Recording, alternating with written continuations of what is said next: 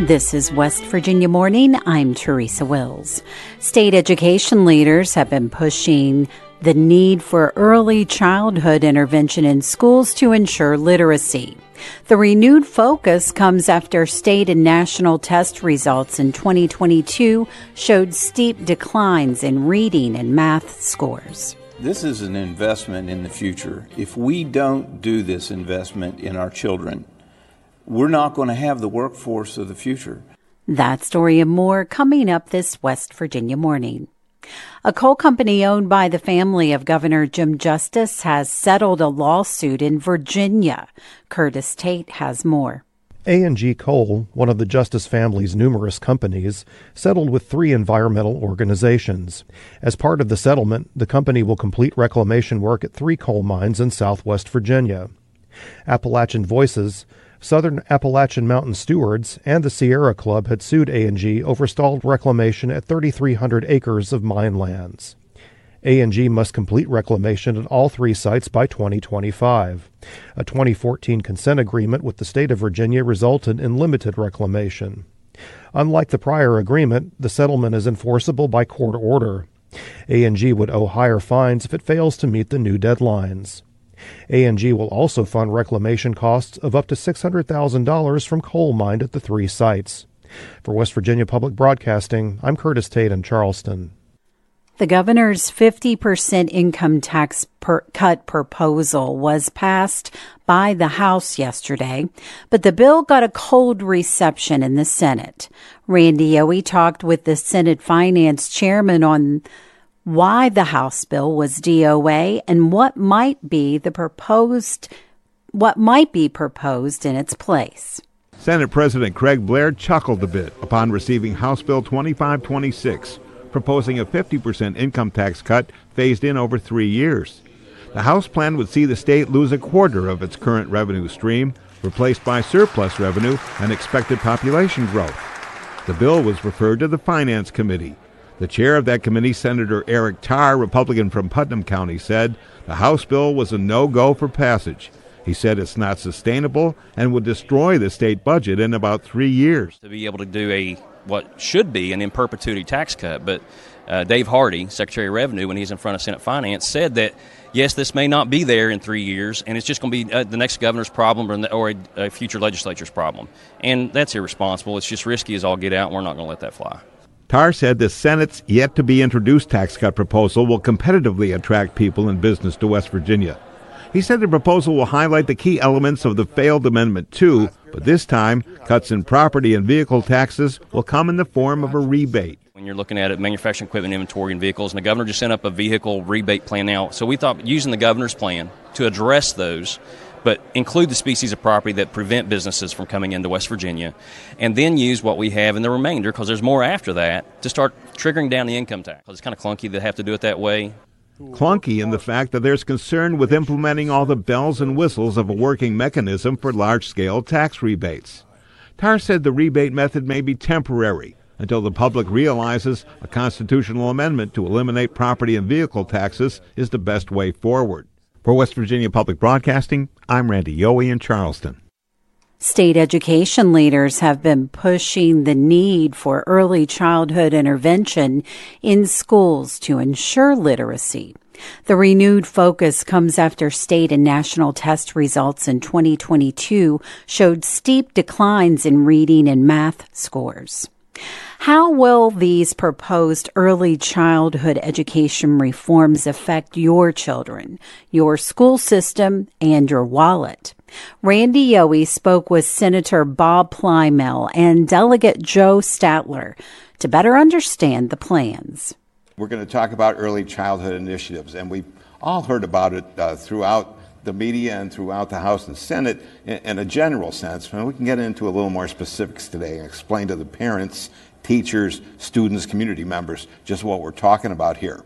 So we're looking at House Bill two thousand three, which you passed off to the Finance Committee yesterday. Then this morning you talked about Senate Bill two seventy-four, the Third Grade Success, Success Act. And bottom line, it's providing teachers from first, second, and third grade systems and support to help students reach grade level literacy and numeracy, which is a new word to me, mm-hmm. uh, by the end of their third grade period. Why is that so important? Joe, we'll start with you. Well, our test scores coming in has showed that uh, we have not met the mark on what we need to do uh, in those areas.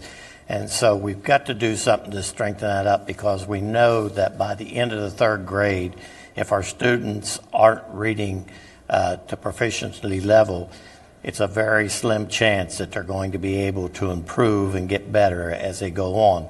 And without being able to read to the level they need to, school just becomes much more tougher. And it actually, there's a lot of studies out there as to how many will go on to college, how many will drop out. All those issues are in there, so it's something that we have to deal with. So we're talking basically about bringing teachers' aides and assistants to the teachers in first, second, and third grade. I know the governor in his state of a state said he was going to give thirty-seven million dollars to earmark that for first grade teaching assistants. Uh, what we're talking about here are classrooms. I think the number right now is twelve or more. That is correct. Is it similar in the Senate plan? Uh, fairly similar. Um, I think that um, the beauty that we have in the Senate is, you know, uh, Senator Grady, the chair, is actually a fourth grade teacher, and she is dealing with this every day in the classroom. Uh, I think the teacher aid is in the formula. That is a real important thing. Uh, I do agree with Delegate Statler that uh, when you look at the research, it certainly tells you that if you don't address this, you lose the children exponentially through the system. And imp- important thing is, when we did some studies before, when we did the pre-K initiatives, if you don't do this, guess where they end up? They end up on on social programs. They end up in jail. We, it's, the, it's a real direct correlation between that. And, and we should realize we already have a pre-K and kindergarten initiative where we have instituted these teachers' aides and uh, assistants. Um, the numbers from the West Virginia Department of Education show that there's more than twenty-four hundred first, second, and third grade classrooms. So we're talking about a good amount of people here, and, and we're seeing where the price tag, at least on the House side, is right around one hundred million dollars. And there was a bit of contention regarding that yesterday, wasn't there, Joe? Well, not a, there was some questions to the State Department and how that would be, and basically where the uh, money, how they would put it out there and how it's spent. And they broke it down in the note. It was all there available to us. And some of it not only would go to pay the salaries, but there's everything around the salaries also that has to be paid. And plus there's a training. This bill called for quite a bit of extensive training uh, for the new uh, assistant teachers, and that has to be paid for. And there's some continuation of stuff, even on to the testing that they called for in there. I was looking today, I believe it was uh, estimated at twenty dollars a student, and multiply that by the amount of students, and I don't have that number off the top of my head, but it's several students. Then you have that twenty-four hundred classes, yeah. Yeah, twenty-four hundred classrooms, and so it, it, the number comes up quickly. Uh, there's no doubt about it, and uh, basically we did have some discussion, and, and of course we have members that did not want to grow government. Uh, this will grow government by uh, uh, basically twenty-four hundred uh, people, one for each classroom. So you have members that doesn't want to, to grow the government, so they uh, they would object to it uh, on that basis. But when it well, comes to tr- well, go let ahead. me say something, that this is an investment in the future. If we don't do this investment in our children, we're not going to have the workforce of the future. So this is a, a, a multi-realm component that you've got to look at. You've got to do this early childhood. We also need to do something related to the from from COVID. We have the COVID effect that's on education. We need to catch kids up. We need to do some intense summer training or some things like this. And then there's the continuum on the higher ed side of how do we train the workforce of tomorrow. This is a critical element of all these pieces to being together. I mean, I applaud the effort. I really do. That was Senator Bob Plymel and Delegate Joe Statler speaking with Randy Yowie about early childhood development for the legislature today. To hear the rest of that interview, visit our website, W V Public dot com. org. This is West Virginia Morning. I'm Teresa Wills. It's seven fifty-three.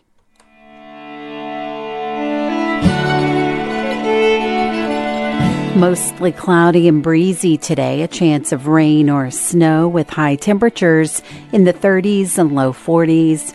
Windy tonight with a chance of snow, lows in the twenties. Partly cloudy tomorrow with highs in the thirties and low forties.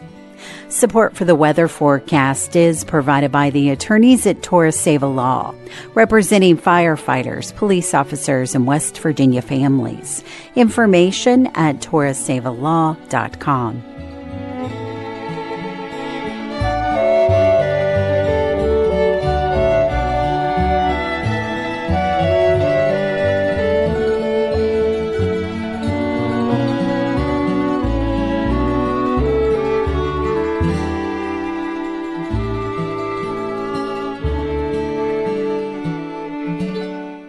This week's encore episode of Mountain Stage features a picker's paradise, as we're treated to sets from several incredible artists, including Kieran Kane and Rayna Gellert, who have our Song of the Week.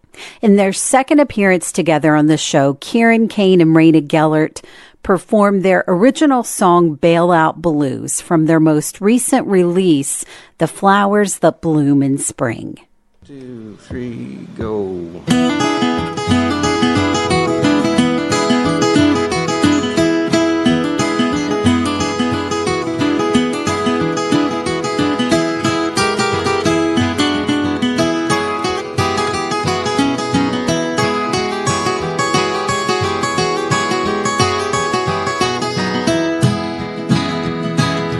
Cornfields, cotton patch, ain't no way money back, prime your rows, pull your weeds, Sonny be giving out bags of seeds.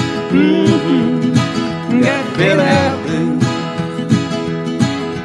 Weatherman, weatherman, tell me about the weatherman if you can.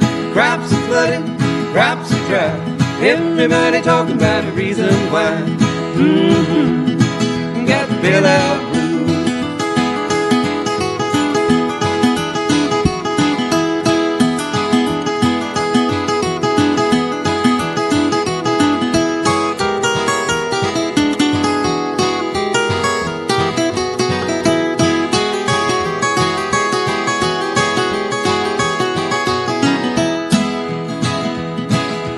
Soybeans piling up, D C playing that booty of trust.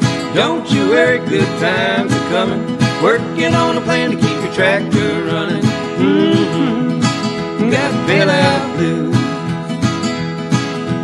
Drive your truck to the loading dock, rolling in while the prices drop. Wanna make a living on a family farm? Try selling off the chickens in the family farm. Mm-hmm. Bailout blues.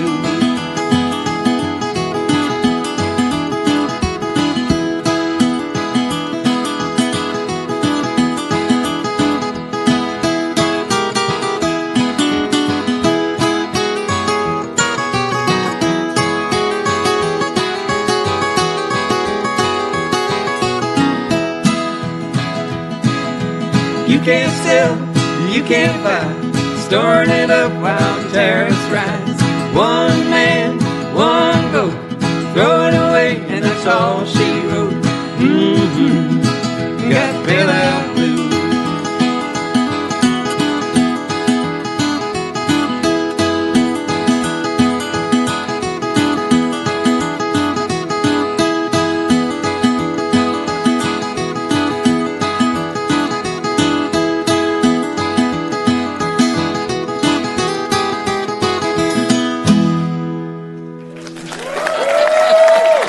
That was Kieran Kane and Rayna Gellert performing Bailout Blues on the Mountain Stage. To hear the full performance and more, tune in Saturdays at six and Sundays at noon right here on West Virginia Public Broadcasting.